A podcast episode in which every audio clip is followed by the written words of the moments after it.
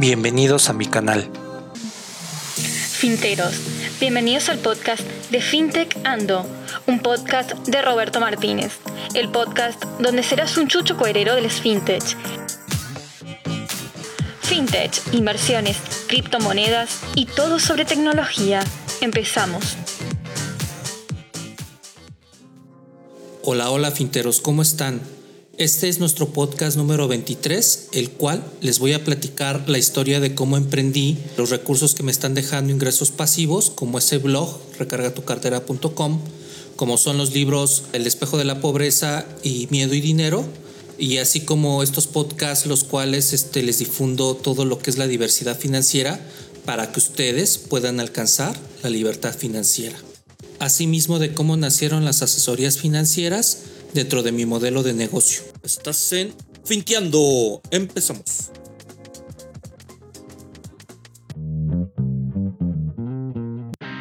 El espejo de la pobreza, el libro del que todo mundo habla, con más de mil ejemplares vendidos en la categoría de emprendimiento y fintech, el cual cambiará tu modo de pensar en tu vida y entorno.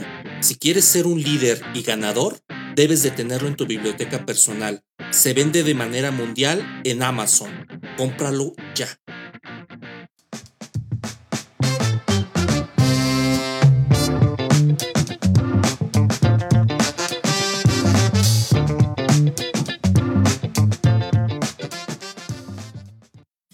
¿Qué tal, finteros? Les traigo un programazo. Primero les quiero decir dónde nos pueden localizar. En Instagram, arroba roberto punto medina punto setenta y uno sesenta y nueve, Facebook, arroba recarga tu cartera, en el blog recarga tu cartera punto com, en donde encontrarás los mejores artículos de fintech, tecnología y entretenimiento para lograr la libertad financiera. También búscanos en las diferentes plataformas de podcast. Estamos en iVoox, Spotify, Anchor, Apple Podcasts, Google Podcast, Castbox, Radio Public. Bueno, primero me quiero presentar. Soy Roberto Medina Martínez. Eh, me encargo de dar asesorías financieras. Actualmente mis cargos son como gerente de producción, especialista en finanzas. Les quiero platicar un poco más de mí. Yo soy una persona, por lo regular, me considero emprendedora. He aprendido bastante de lo que son las fintech, las inversiones y todo lo que es el entorno para que tú puedas alcanzar la libertad financiera. Dentro de lo que te quiero platicar es cómo yo comencé con este tema de, del emprendimiento y las inversiones. Básicamente empezamos como todos. El problema es que nosotros estamos acostumbrados, si estás enfermo y vas al doctor, es para que te revise y te dé alguna medicina que prácticamente te va a ayudar a aliviarte. Si tienes problemas mentales, vas con el loquero, te revisa, este, platica contigo, ve tus conductas y sobre eso te da un plan de acción. Sin embargo, cuando tienes problemas de deuda o financieros, como yo les llamo, en vez de ir con un asesor financiero, lo que haces es ir con alguien a pedir ayuda, pero tu forma de pedir ayuda es pedirle más dinero. Entonces, eso yo lo llamo cavar el hoyo para que estés totalmente sumergido en el abismo financiero. Así como tú vas con los especialistas para que te ayuden con algún problema en el cual tú no eres este líder, debes de ir con un asesor financiero para que te ayude básicamente a salir de tus deudas. Prácticamente yo empecé a ver que nosotros los latinos, hablo muy general de los latinos, en especial de los mexicanos, somos muy, muy decidiosos y nos vamos por el tema de la inacción, que es no hacer nada con respecto a algunas cosas. Entonces, el no hacer nada te genera un problema muy fuerte porque tu cerebro trabaja por medio de energía. El gasto de energía va haciendo que tengas los pensamientos más profundos y con ello tú lleves acciones hacia lo que tú necesitas. El problema es de que cuando tú no estás haciendo nada y estás en la total inacción, lo primero que sucede es que tu cerebro nada más está inventando excusa tras excusa para justificar por qué no está haciendo las cosas. Y eso te genera mucho gasto de energía. Es más, está comprobado que el cerebro gasta más energía cuando está inventando excusas que cuando estás en acción realizando las cosas. Entonces, ahí te lo dejo de tarea. Posteriormente empezó una corriente de mi parte que es tener el pensamiento pobre. El pensamiento pobre es básicamente cómo tú piensas para estar en la total inacción. y no necesitas ser pobre para tener pensamientos pobres. Por ejemplo, futbolistas, boxeadores, algunas grandes personas que se desempeñan y tienen éxito en la vida económico muy rápido, ¿no? Salen de una pobreza y se van directamente al dinero. Entonces, cuando tienen el dinero, prácticamente no saben qué hacer con él. Todos se lo gastan, es gastar, gastar, gastar, porque así nos está educando el sistema capitalista. Es totalmente gastar el dinero. Entonces llega el momento que se empiezan a quedar sin dinero porque pues ya no tienen una entrada, no llevan un control de gastos. Y eso es lo que los lleva directamente en la bancarrota. Y te doy ejemplos, Julio César Chávez es uno de ellos. También tenemos algunos futbolistas famosos que están en la total quiebra. Me acuerdo de un americanista que era el Bam Bam Zamorano, que también por algún tema que no supo administrar sus recursos, él ganaba bastante dinero en el América, pero todo lo desperdició y desafortunadamente esa pequeña riña que tuvo con un narcotraficante lo llevó ahorita a estar en un negocio familiar, pero sigue emprendiendo, sigue ayudando en un negocio en el cual pueda tener un ingreso. Esto es prácticamente lo que hace un asesor financiero. Cuando yo empecé a ver este tipo de, de cómo pensaba la gente, lo que inmediatamente fue hacer este, fue recabar toda la información que se necesitaba para ver esta corriente, porque es así nuestra naturaleza de la inacción. Todo eso me llevó a hacer algunos artículos en cuanto a finanzas, todo lo que he aprendido, y estos artículos lo que me han llevado a hacer, me obligaron a generar un blog. Entonces me puse a capacitarme para aprender programación, para saber cómo este, hacerle S E O al blog. O sea, es todo un arte hacer el S E O. Cómo escribir los artículos, este, cuál es el enfoque, cómo hacer que Google agarre y haga el mecanismo de, de revisar todo lo que tú le escribes para posicionarte en las plataformas, que ahorita ya le llamamos marketing digital. Y ese marketing digital también es otra corriente la cual tuve que aprender para que algunos de mis artículos se posicionaran. Posteriormente lo que empecé a hacer es de que empecé a invitar a algunas personas para que escribieran, y estas personas este, afortunadamente también no de finanzas, pero sí empezaron a ver un poquito más de tecnología, de emprendimiento, y empecé a hacer un proceso que le llamamos aquí diversificación. Yo no llevaba tráfico de gente nada más que le interesaba ver lo de sus deudas, lo de invertir, sino que empecé a tomar un tipo de tráfico de gente que le gustaba leer para entretenerse. Y esto me han ayudado dos escritores que tengo ahorita en el, en el blog para diversificar toda la información que tengo, pero prácticamente se fue haciendo de esa forma. Ya una vez que se implementó el blog y empezamos a hacer un tráfico adecuado, una vez que empecé a escribir lo que, lo que tenía de aprendizaje, de todos los cursos, de todo lo que me empecé a preparar, le di el enfoque a este pensamiento pobre en donde nosotros nada más buscamos el pretexto para no hacer las cosas. Te quiero poner un ejemplo muy claro. Si por ejemplo tú eres un alcohólico, no le vas a dar una botella al alcohólico para curarlo, porque va a amanecer, va a este, permanecer borracho, y en algún momento le va a dar el tema de la cruda, se va a sentir muy mal y le va a dar esa necesidad por tomar. Yo te pregunto a ti, ¿por qué cuando estás endeudado vas y pides más dinero prestado para endeudarte más en vez de consultar un asesor financiero? Te la dejo de tarea. Posteriormente eh, me emprendí este libro, el cual se llama El Espejo de la Pobreza, que se los quiero enseñar. Decidí el título porque el pensamiento pobre es un reflejo de lo que no nos gusta que nos digan cómo actuamos con nuestras cosas. Hagan de cuenta, a nadie le gusta la crítica por naturaleza, ni que llegue alguien y te diga, oye, es que tienes que hacer las cosas diferentes, tienes que emprender, no puedes estar tan inactivo, o nada más estás acostado en tu cama, en el caso de los que somos padres, que criticamos, criticamos, pero no vemos el meollo del asunto. Parte de la generación del pensamiento pobre es que tú te reflejas en un espejo porque tú ves cómo piensas, te ayuda a ver cómo piensas en realidad. Y cuando tú ves el reflejo de lo que piensas, que es un pensamiento mediocre, bajo, pensamiento estándar, porque es el pensamiento que tiene toda la gente que no quiere superarse, que no quiere tener éxito en la vida. Cuando tú revisas esta parte y lo ves, realmente te duele, ¿eh? Te duele, pero lo que busco con este libro es prácticamente que tú reflejes tus errores, pero no haciéndotelos ver yo, sino que tú mismo los vas a revisar y vas a decir qué equivocado estaba en mi forma de pensar. Y es que naturalmente en México tenemos un sector de pobreza muy alto, muy muy alto, Muchos venimos de la parte de donde tenemos familia humilde, y esa familia humilde no te enseña lo que es la parte financiera, a invertir, a ver que el dinero no es para gastar, este, no te, no te da autoestima, este, tienes muchas cualidades en las cuales tú empiezas a tener ciertos miedos, y esos miedos lo que haces es de que le echas la culpa a las cosas, o a la vida, o a lo que tú quieras. Yo he conocido gente en mi vida que está enojada con la vida porque precisamente lo que hacen es de que no, es que este, mi papá tuvo la culpa, mi hermano, mi mamá no me cuidó, este, no tuve oportunidades, este, fui pobre y realmente pues nunca pude hacer nada, ¿no? Y están tan enojados con la vida que no salen de esa mentalidad pobre, la cual no los deja superarse y hacer cosas que realmente nunca se imaginaron. Yo en mi vida me había imaginado, por ejemplo, vender libros.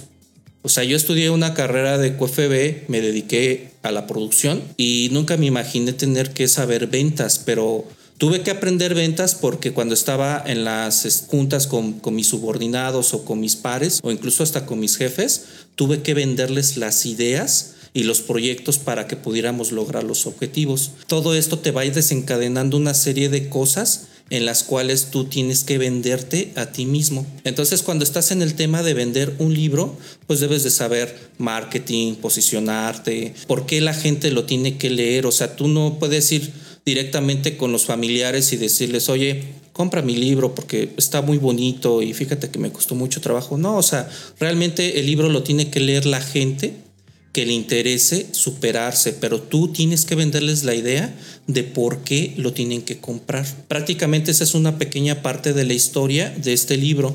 Ahorita estoy emprendiendo otro libro porque me di cuenta que es como que necesitaba información. Este libro lo que te va a ayudar prácticamente es a que tú te reflejes cómo piensas y salir de ese pensamiento pobre. Y después de ahí te va a enseñar lo que es la inversión, y no de una manera que no entiendas nada. No necesitas ser un financiero para entender cómo invertirlo. Este libro yo lo escribí para la gente que no es muy adepta a la lectura, pero que quiere lograr el camino del éxito, ¿sí? Entonces prácticamente es un libro muy padre. No es porque yo lo haya escrito obviamente, pero es un libro muy padre. Me, me gustó mucho escribirlo. Eh, tuve muchos aprendizajes cuando lo escribí. También aprendí este, de todo. Ahí, como es el tema de la mínima inversión, lo que hice fue aprender a maquetar, aprender a hacer diseño de portada, aprender a hacer el, la parte del de, de marketing digital de mi libro, que se vea bonito, la redacción, este, una serie de cosas que yo tuve que haber contratado alrededor de tres personas para que este libro se pudiera dar. Sin embargo, yo no me quise quedar en la inactividad, empecé a ver cómo lo podía hacer mejor, aprendí todo esto y lo emprendí. Obviamente no sabía dónde venderlo, me empecé a especializar en ventas en la parte de Amazon, y esta plataforma es muy noble porque prácticamente te distribuye a todo el mundo. Yo sé que no lo van a leer los alemanes, pero hay comunidad latina en Alemania que a lo mejor se siente muy sola y dice, ah, mira, tengo este libro. Y casualmente este libro se está vendiendo fuera de México. Los mexicanos no lo están comprando. Y es por esa pequeña resiliencia que tenemos de la inactividad.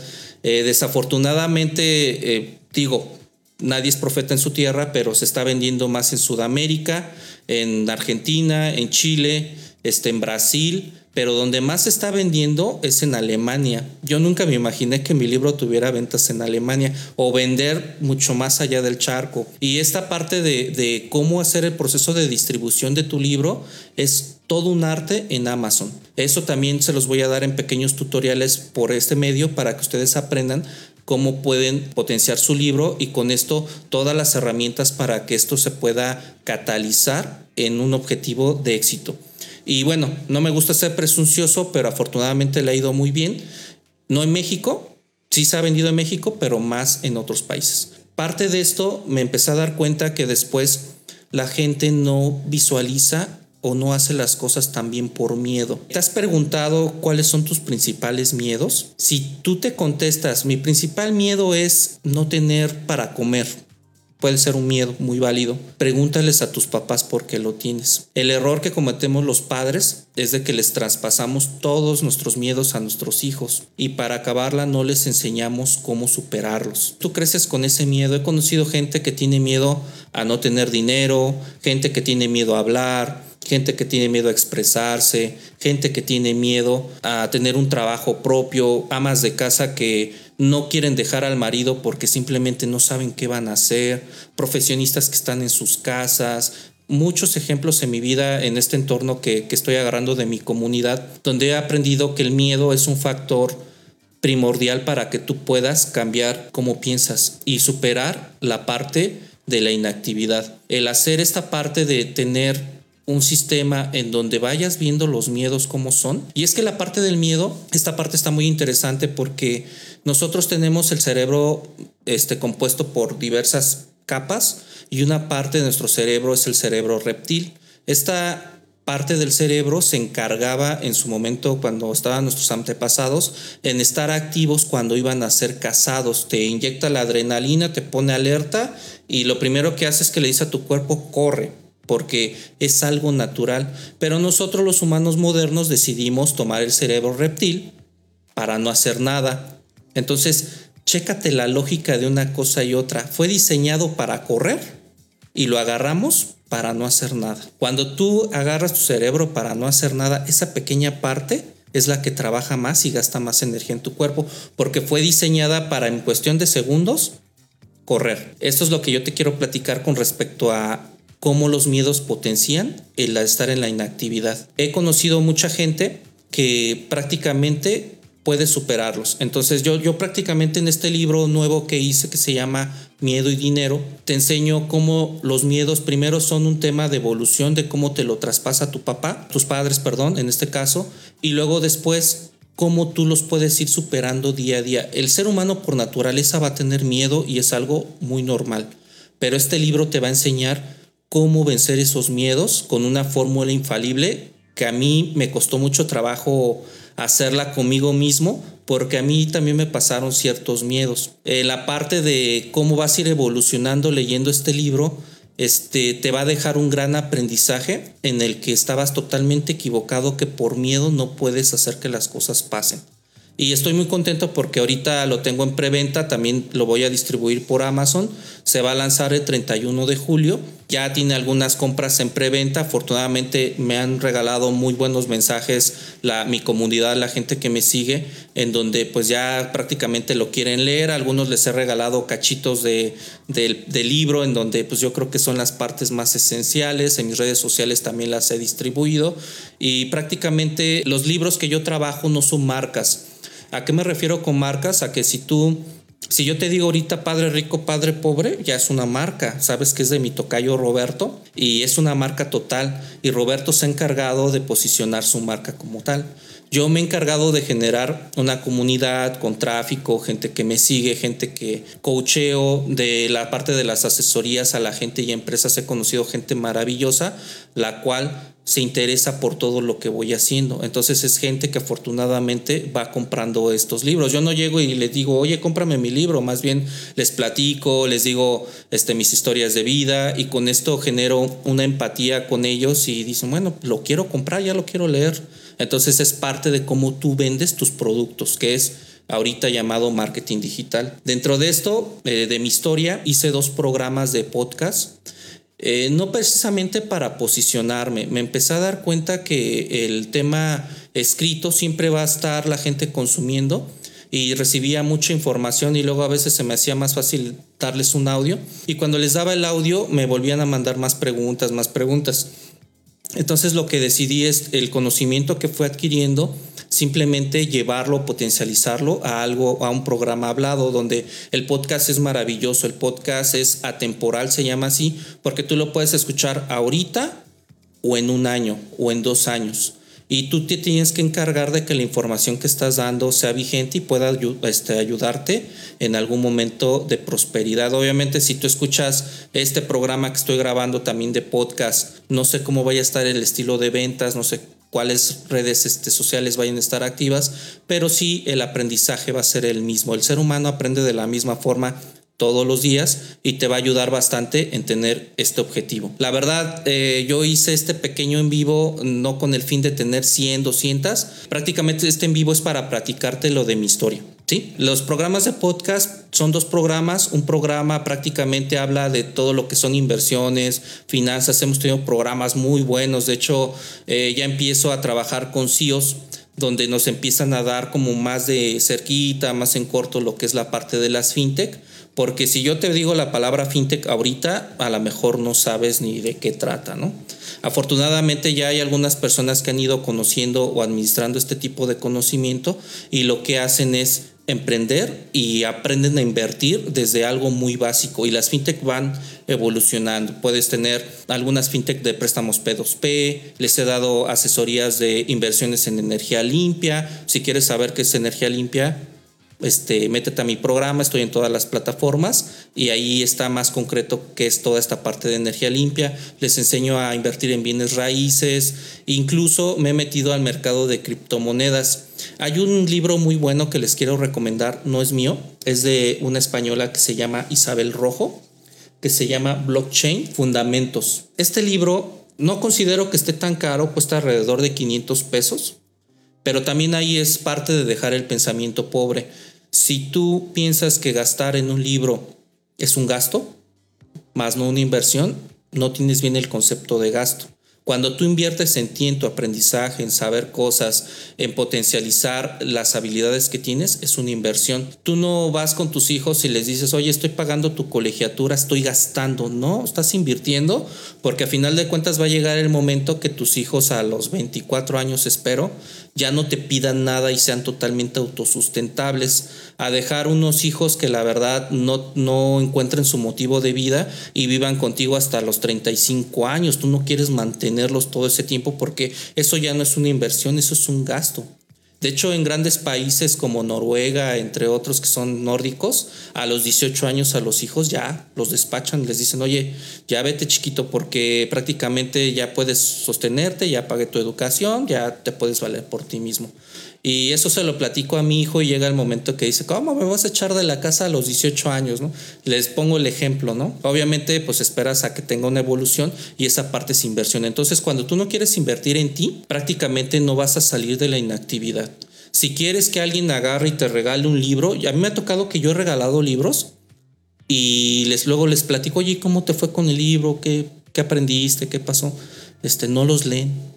Y se ponen las veinte mil excusas. Entonces yo estoy este, en una etapa muy, muy padre porque este, ahorita que está el tema de la cuarentena, les digo a las personas, oye, ¿qué te pareció el libro que te obsequié? Porque también los regalo digitales, no los leen. Les digo, ¿qué excusa me vas a dar para no leerlo si estás en tu casa todo el tiempo? Se quedan así como que, híjole, ya me atrapó. Y es que siempre le echamos la culpa o el famoso pretexto a no hacer las cosas por falta de tiempo. Y ahora la gente que tuvo tanto tiempo para hacer cosas, ¿qué hicieron? Entonces esta pregunta te la quiero hacer. Si en la cuarentena no hiciste nada, no creaste, no aprendiste algo, no innovaste, no emprendiste, realmente el pretexto no es el tiempo, ¿eh? El pensamiento que estás teniendo es de una persona totalmente pobre.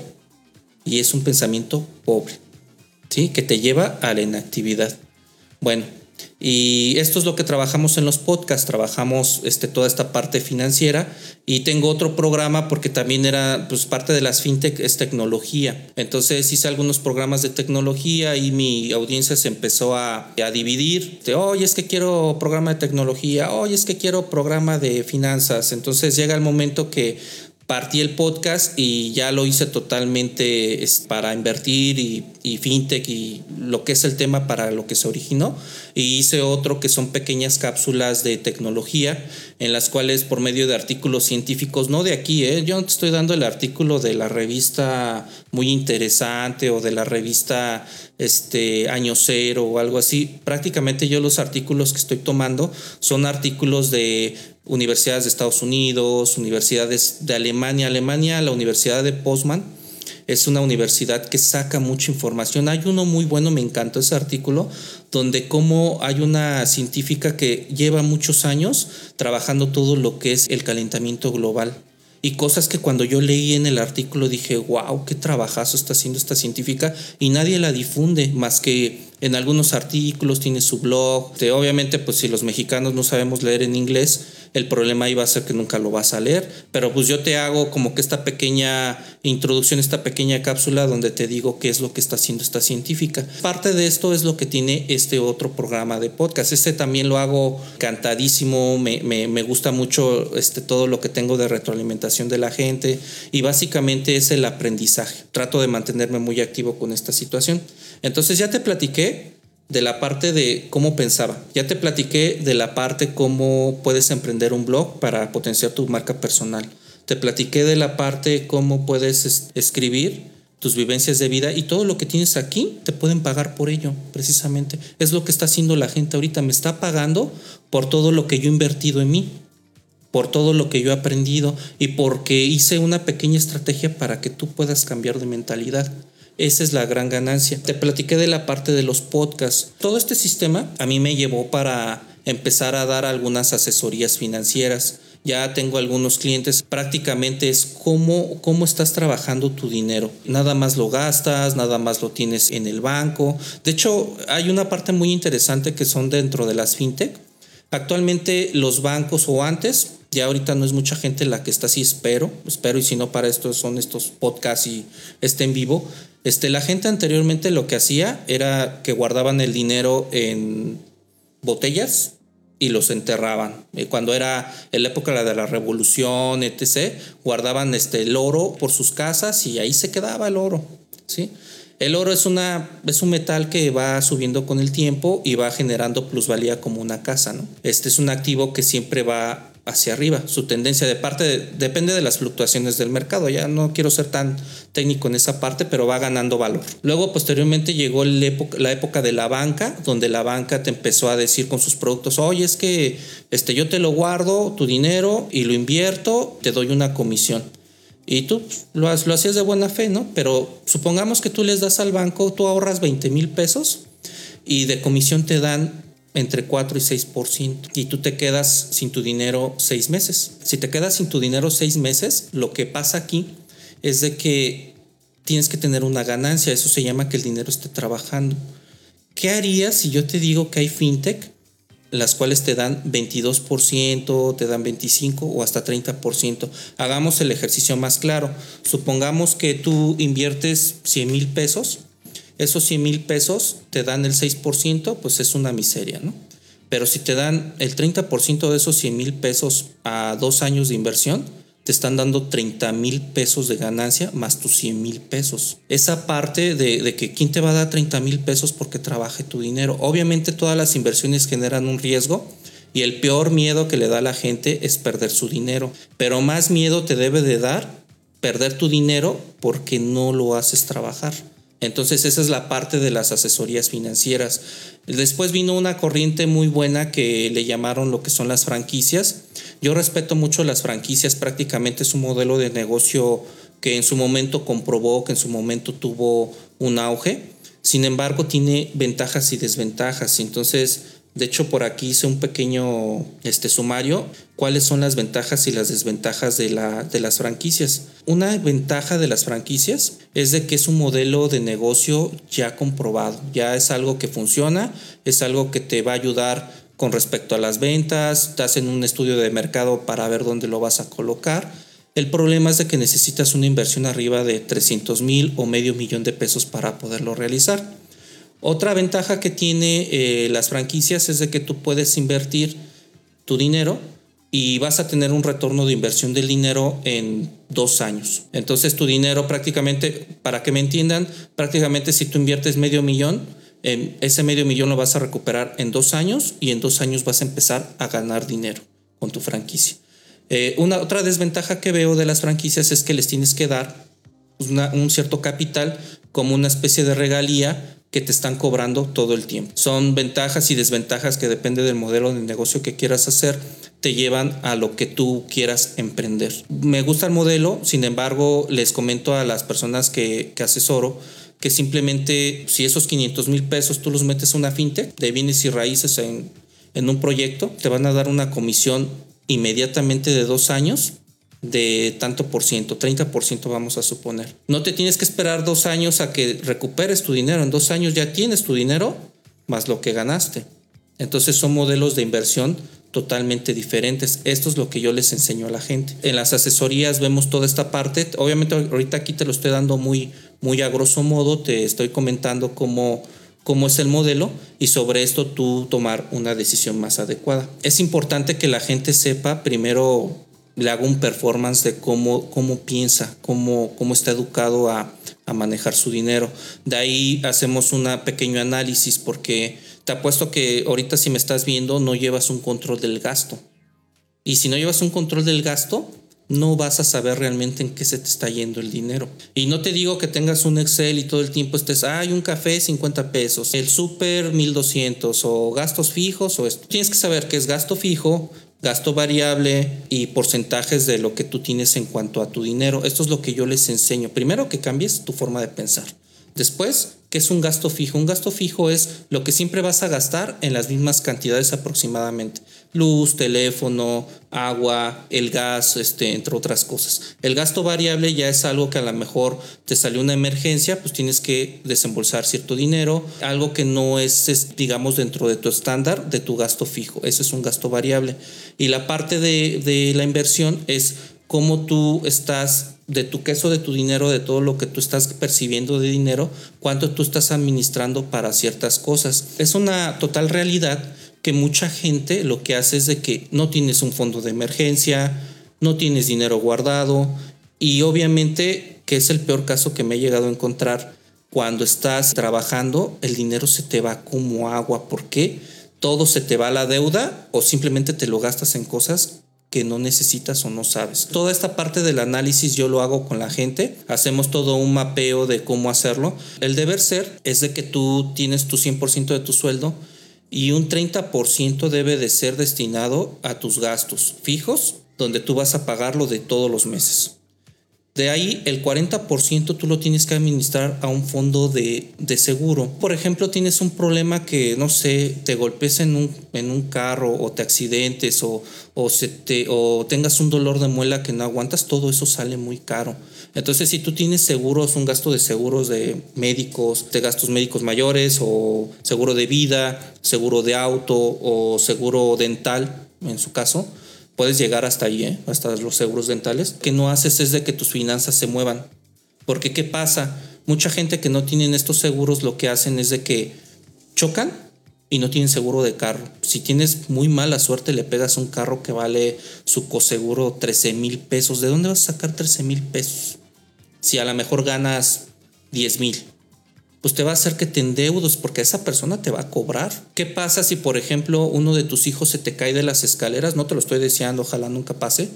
Se te caiga de las escaleras, se fractura un brazo y no tienes un seguro de gastos médicos mayores. Esa parte no la vas a amortizar. Lo que vas a hacer es que te vas a ir endeudando, endeudando hasta caer en el abismo financiero. Todo esto es lo que yo les doy en las asesorías. Les doy el modelo de cómo hacerlo. Y ya una vez que tú tienes tu cuarenta por ciento de seguros, haces los pagos una vez al año y ese cuarenta por ciento, porque no vas a comprar seguros este, a cada rato, o sea, se pagan por años, por este, bianuales o, o, como tú los, o como tú hagas tu plan. Ya que hagas eso, ese cuarenta por ciento, yo te hago recomendaciones para invertir y el dinero te está trabajando, ¿sí? Entonces ya hablamos del cuarenta por ciento más el treinta por ciento, tienes un setenta por ciento. ¿Qué haces con el otro treinta por ciento?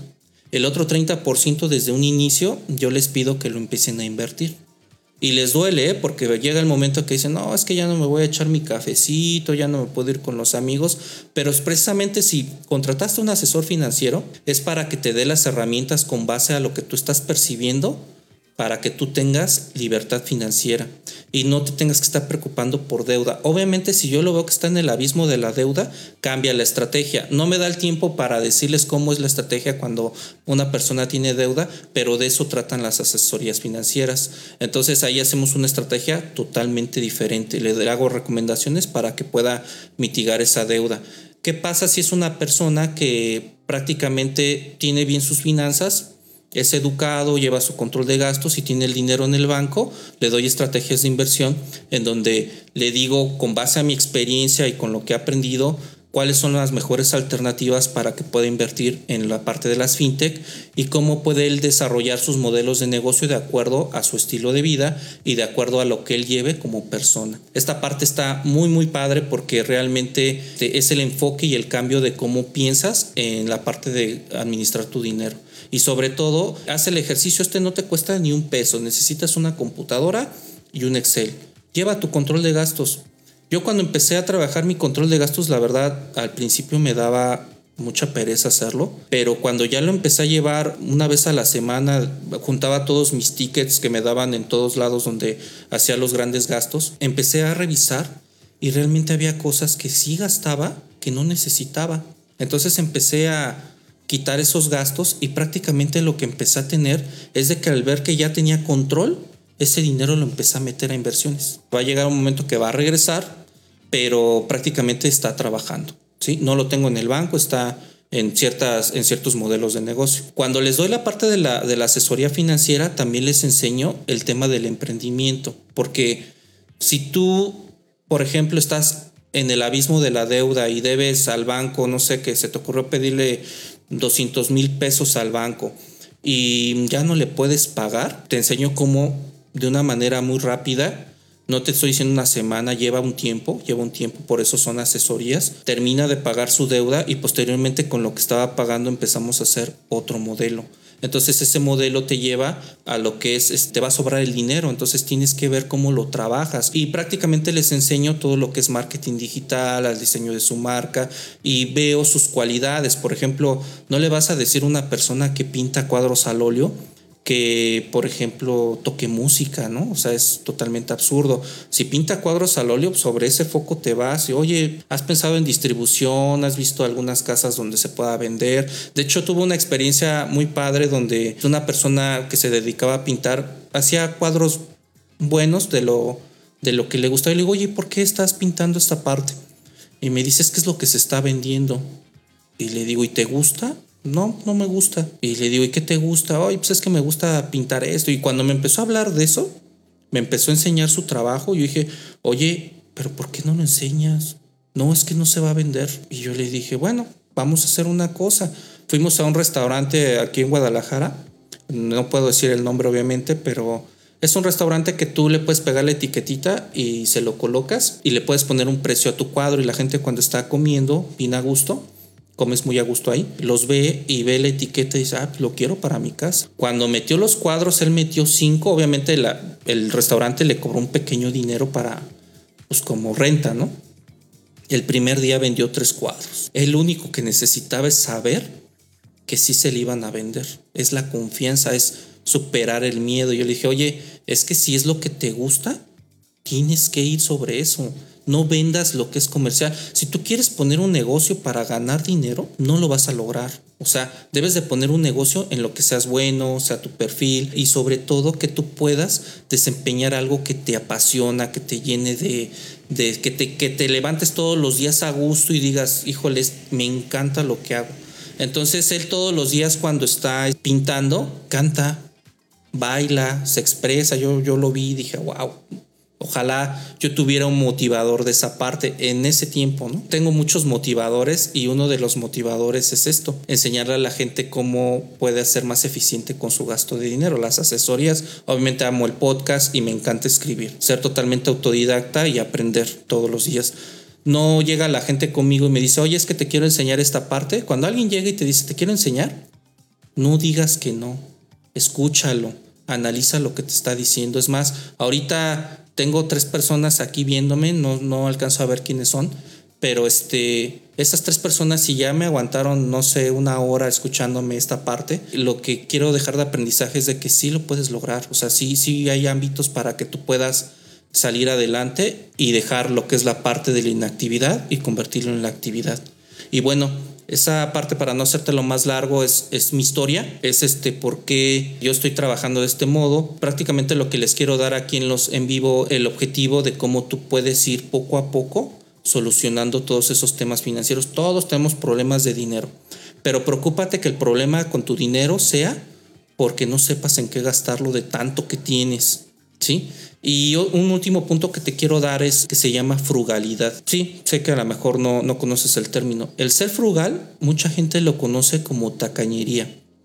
Y no, fíjate que muchos grandes inversionistas lo que hacen es que son frugales en el aspecto de que cuidan su tiempo, invierten en ellos, no compran lo que no necesitan y optimizan su gasto, ¿sí? Una persona que es coda es totalmente mezquina, no gasta en nada y nada más está perdiendo el tiempo en cómo llevar a cabo el ahorro. Y para colmo, eso que ahorra, ese, ese dineral que ahorra, no lo invierte, no, no lo pone a trabajar. Entonces eso es como un círculo vicioso en el cual no te dejan. Parte de ser frugal es, por ejemplo, si tú estás en tu casa y no estás ocupando todas las luces, apágalas. Enséñales a tus hijos a ahorrar energía. Enséñales a tus hijos a optimizar, enséñales a no desperdiciar la comida, enséñales por valores, o sea, por valores y por optimización. Enséñales cómo pueden ser totalmente autosuficientes, cómo no es necesario que tenga, en el caso de las mujeres, conozco muchas mujeres que tienen hasta cien pares de zapatos. ¿Para qué quieres cien pares de zapatos? O sea, ponte a lo mejor cinco o uno para cada día de la semana y... y los vas viendo. Es una obsesión que nunca he entendido, pero es una forma de gastar el dinero y dejarlo totalmente ahí. La verdad, no tienes cien pares de pies para ponerte cien zapatos, no eres un sin pies, ¿no? Entonces son ejemplos en los cuales muy, muy su modo de gastar su dinero es su dinero, pero ese dinero lo podrían ocupar en otras cosas. Otro ejemplo de, de la frugalidad es, por ejemplo, aquí en mi caso, yo trabajé con un tema de, se pagaba mucho de luz, eran aproximadamente dos mil pesos al mes de luz, porque aquí en Guadalajara hace mucho calor y trabajamos el clima. Decidimos comprar unos paneles solares, hice mi análisis de retorno de inversión, cuánto iba a ahorrar, todo ese tema. El panel solar costó veinte mil pesos y se va a pagar en un año seis meses. Y luego el panel solar dura veinticinco años, quiere decir que yo voy a tener veintitrés punto cinco años luz gratis. Porque es gratis, porque prácticamente lo que yo estoy pagando es la pura renta de lo que te da C F E, que son sesenta, cien pesos, o sea, no pasa de hasta ciento cincuenta pesos, es muy poquito. De, de eso a dos mil pesos que pagamos, eso es frugalidad.